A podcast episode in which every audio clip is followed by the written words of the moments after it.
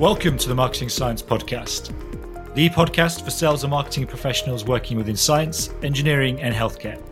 My name is Danny Lazel, your host for season four, and in this week's episode, I sat down with AZO Network Content Manager Ben Stibbs-Eaton to discuss everything that goes into developing an effective SEO strategy for industrial companies.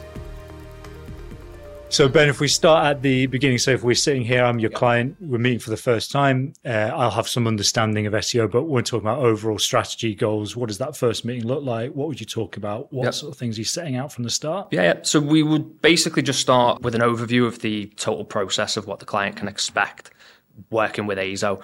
We would sit down, it would be two of us, myself and one of the account managers I'd let the account manager lead because they would start talking about the basics of keyword research, on site optimization, technical SEO, and reporting. Effectively, those are the main things that we're going to be covering. And then we'd move on to my side of it, which would be the content strategy and implementation for the site. So the very first step in any of the campaigns would be determining the keywords. We do that with like quite intensive keyword research, so it's very upfronted a lot of the work like a, probably maybe 20% of the work is done within the first month of an entire campaign, purely because it starts to tick over once we've got these initial blocks in place. You will liaise with the clients first off to come up with a list of keywords, but a lot of it is coming from our own research. You do find some clients have done something cursory in the past. Maybe they've tried to do some of their own SEO but most of it is coming from research we've done, which is validated by the search data. Uh, we'll check what the search intent is like on Google, what's already appearing for the SERPs, and what kind of content might be ranking. And you're just looking for that perfect sort of specificity and keyword volume for them to go with. For for people listening or watching who aren't familiar with terms like search volume, mm-hmm. keyword density, could you just go into yeah, those a little yeah, bit yeah. more? Uh, so search volume is the average searches per month. We usually pull that from Google because they have the obviously largest database. They get the most data, so theirs is technically the most accurate results for how many searches per month for any given search term. The keyword density is the frequency with which a given keyword appears in the content on a page. So if we have uh, digital marketing on our digital marketing page, the frequency is the essential percentage of the overall word count that is digital marketing, if that makes sense. yes, understood. I hope everyone understood that as well. but then with a keyword like digital marketing, that's going to have huge, huge search volume. So how do you dig into the relevance? Yeah, yeah, like exactly. So that is one of the things that we have to manage because some clients will say if we make it specific. How do I rank for stainless steel, for example, for engineering?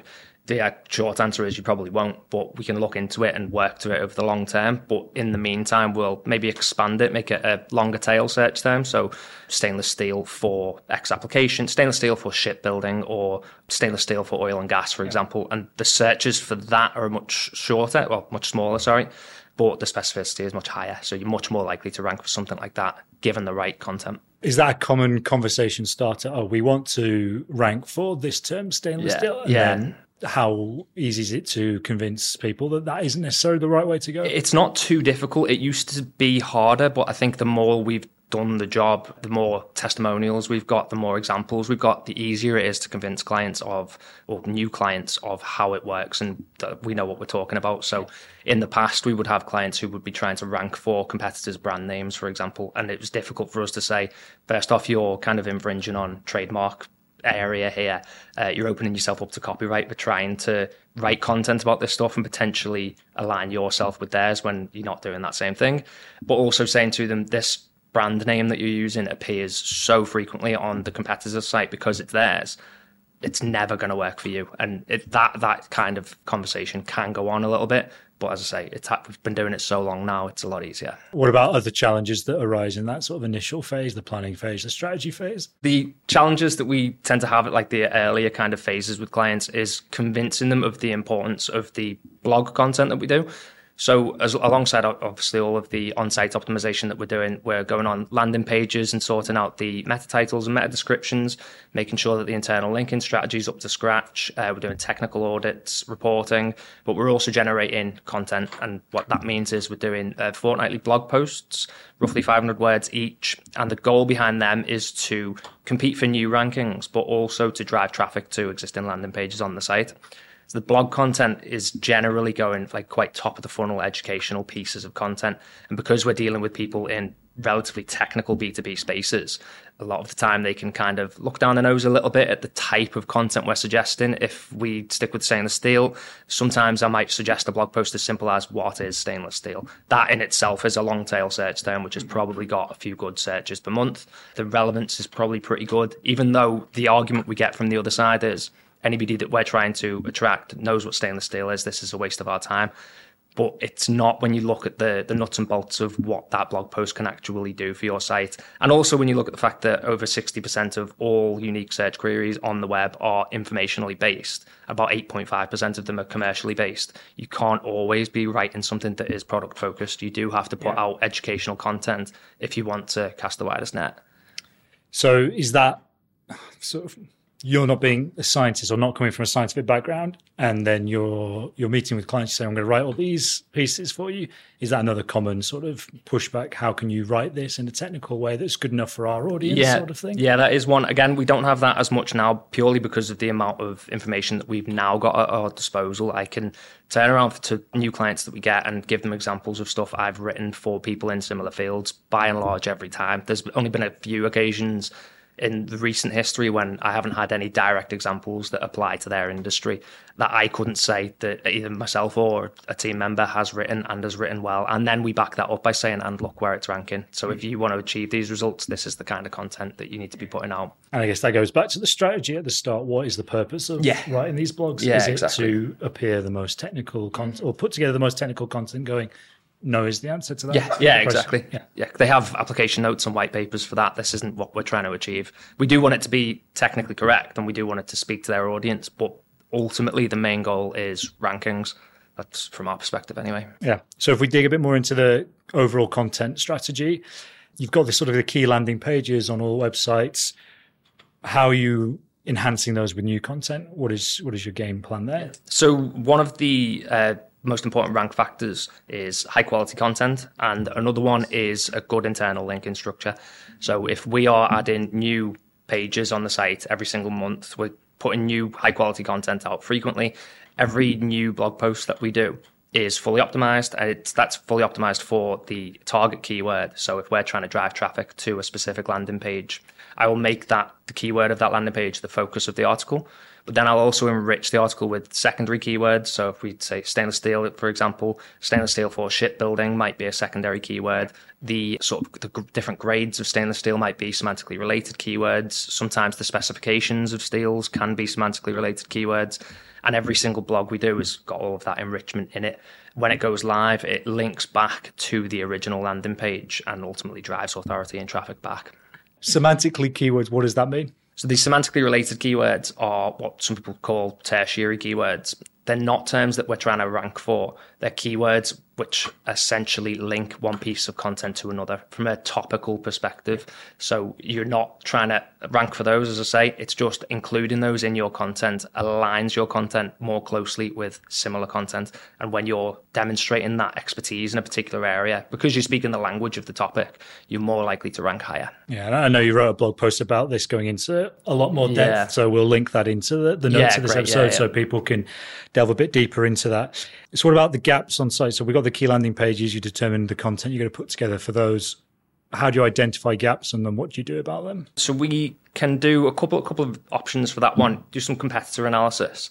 So we can look at a competitor domain, and that can be um, a competitor in the traditional sense. So it's a, a, company that you're effectively going up against for a share of the market, or it could be a competitor in the search sense, which is people who you're trying to rank against. So for a lot of people, Wikipedia is a competitor. Now they're not obviously a conventional competitor, but they are in the sense that you want to knock Wikipedia off what is predominantly number one. Are people Google. always interested when you approach with with that sort of idea that competitors here are going to be yeah, might be completely different to competitors. I, I, yeah, yeah, yeah. I find people again, it's like that kind of education thing. People are much more involved in that process now. People know that that's the case, whereas two or three years ago, people would have been astounded. They just wouldn't have really accepted the fact that that was the case. That they're not my competitor and that's not the verbiage we use to describe competitors yeah. basically.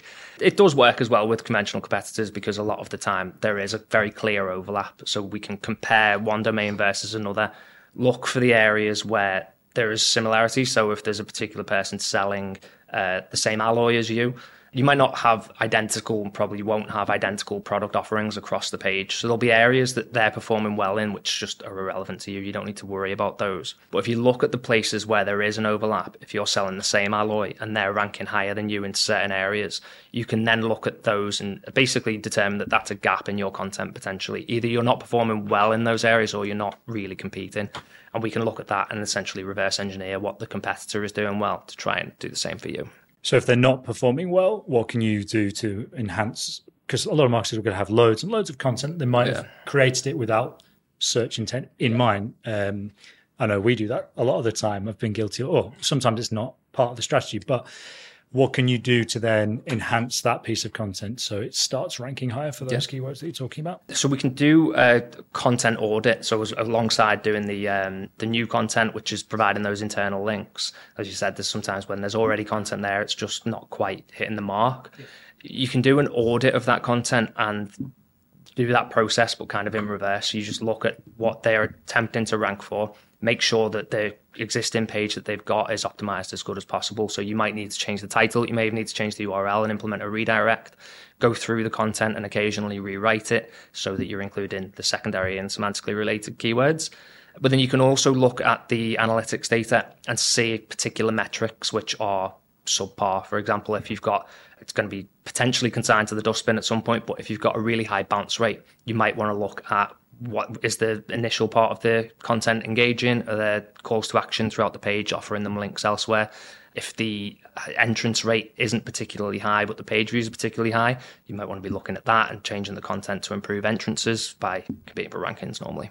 Yeah. So yeah, there's a lot, lot of ways you can go about it. So how would you determine? So I guess you could do some sort of conversion rate optimization to yeah. see how yeah, these yeah. things are going. Yeah, to improve the user experience, the conversion rate optimization is really important because, especially for improving your calls to action, because that can obviously through A/B testing, it can feed one version of a page to one user and another version of the page to another, and then directly compare how they you know acted on that particular page. Did they click through to the link on the one where it was highlighted in blue or did they click through where it was highlighted in red? And using that data you can decide your approach effectively. So unity have gone through all this work. We're now ranking if we use the stainless steel as an example uh, what was the long form keyword uh, use shipbuilding stainless steel for shipbuilding. Stainless steel for shipbuilding. So we're ranking number one for that through a blog post that you've written. And three months ago now we're doing really well but then we slipped to number 2 mm-hmm. and then we go to three, four, five, six. Yeah. We're sort of slipping down the down the rankings. How do you make those keywords stick? It's a good question. Um, it is tough, especially nowadays, to make rankings stick evergreen because the volatility of the keywords at the moment is is really high. So what I mean by volatility is it's a metric that kind of um, measures the likelihood that of any given search engine results page uh, is going to change in a given day uh, and they measure it in days. So it's a percentage of the days in the year. It's quite complicated, but it is effectively just saying how likely the search engine page, search engine results page is to change. So at the moment, it's roughly 50% of the days in the year. There is likely to be changes on the search pages, essentially. Okay, so I don't think a lot of people know about that. So we're basically saying every second day, what appears number one is going to be different. Potentially, yeah. So uh, what we're talking about is 365 days in the year 50% of those days, there is likely to be fluctuation in the uh, results pages. What we are seeing now is an increase in that. That's up from, I think, the 40% uh, two years ago. And it seems to be increasing. And people are talking about what we potentially see daily search volatility in the future. So your keywords are likely to be jumping about from Monday to Tuesday in the yeah. not so distant future. How will analytics platforms like present that? How will you know that Monday I was number one, Tuesday I was two, or so, is it is it important? Yeah, it, it, will be important, but not really in the minutiae of that. I wouldn't say it might be important in the sense of if you're seeing yourself constantly the victim of volatility and you're constantly going up and down. If you're you'd want to see it over the long term, I guess. If you're jumping from one to two, two to one, constantly backwards and forwards, I don't think it's too much to hugely worry about.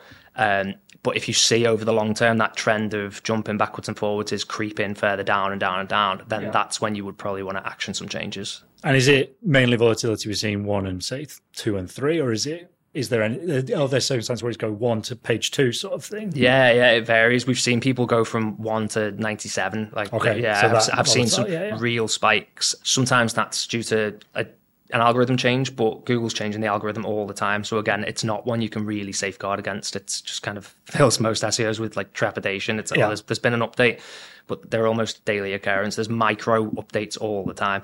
Um, as I said, it's not something you can really defend against. You just have to implement the best possible strategies you can, stick to best practices, don't use black hat tactics and you know hope for the best. Yeah. So i think overall those tactics those dodgy tactics you're talking about have become less and less of, a, of an issue industry wise but why avoid them if they can get you results quickly? Well that's the thing. They, they wouldn't be able to. They used to. It's a kind of a dying art, thank God. But it would just be a case of like link farming, where you would just stuff keywords into pages and then just pile links into them, just on the, the hope that that is kind of uh, hacking the process. Yeah. It just doesn't work anymore. Google's too good at recognizing what is effectively bad content and what is not genuine. It's got those EAT principles, which is expertise, authority, and trust. And without those, you're not going to get anywhere. And if you've got this horrible looking link farm site, which takes forever to load, it's not going to do you anything. It, in fact, it's going to be probably flagged as a toxic link, and you're going to want to disassociate yourself with that site. So if anyone listening who thinks they're smarter than the machines, yeah. just give yeah, in. Yeah, exactly. yeah, yeah. But I think the sort of overall thing that you're saying is that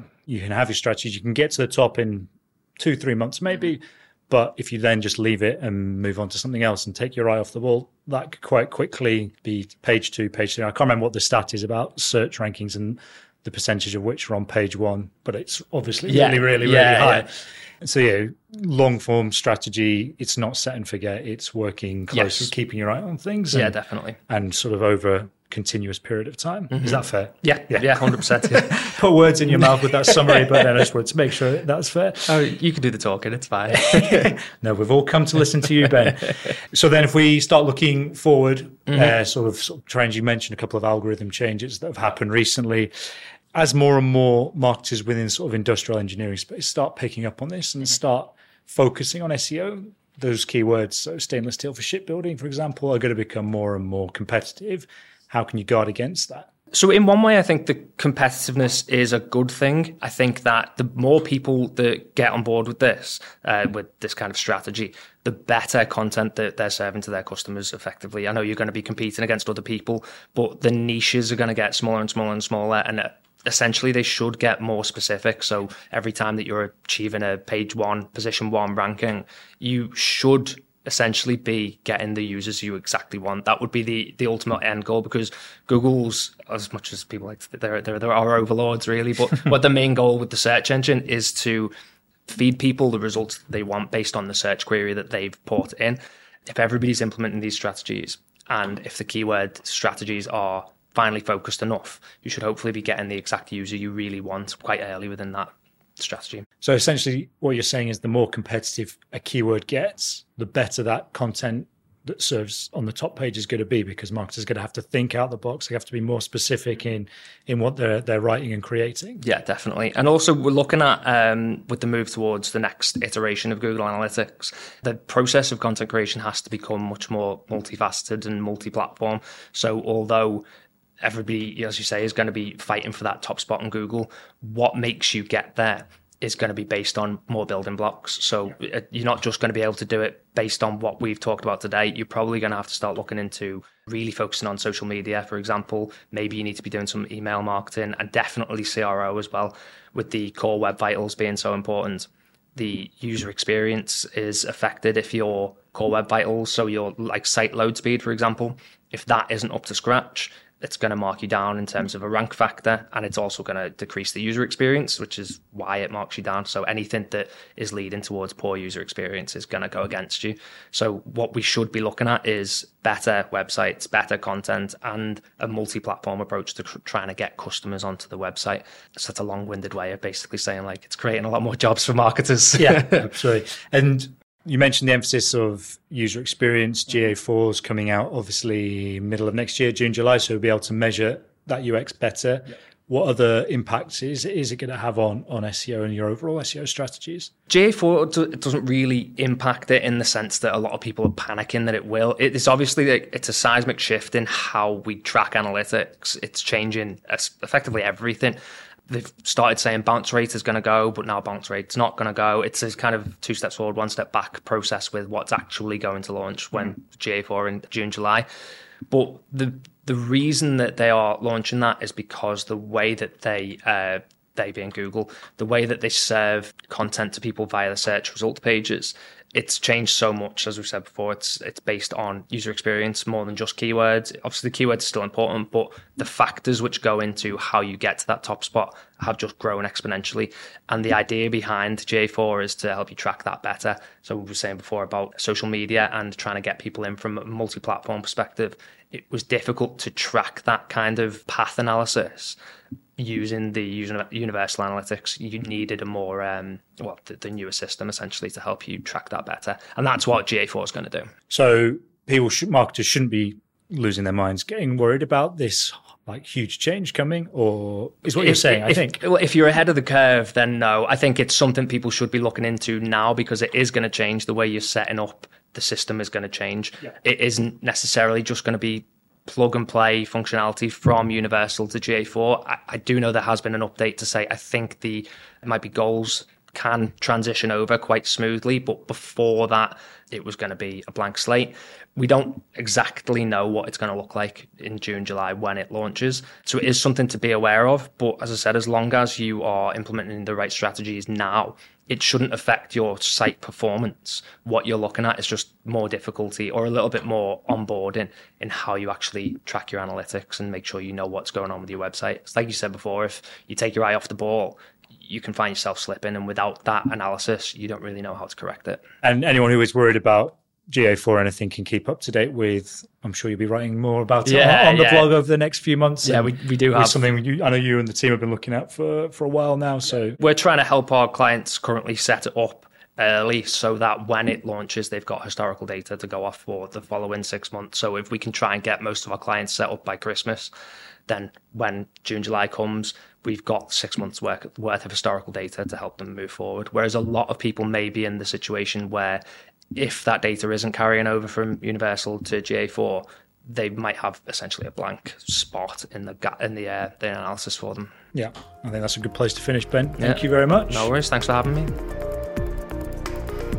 A big thanks to Ben for sharing his time and expertise with us all today. If you've enjoyed listening, then please think about leaving a review on your podcast provider, sharing this episode on social media, or with a colleague that you think might enjoy it as well. This podcast was edited by Joao Pinto and brought to you by Azo Network. We'll be back again soon with more special guests for the marketing science community. We hope you can join us then. And until next time, take care and thanks for listening.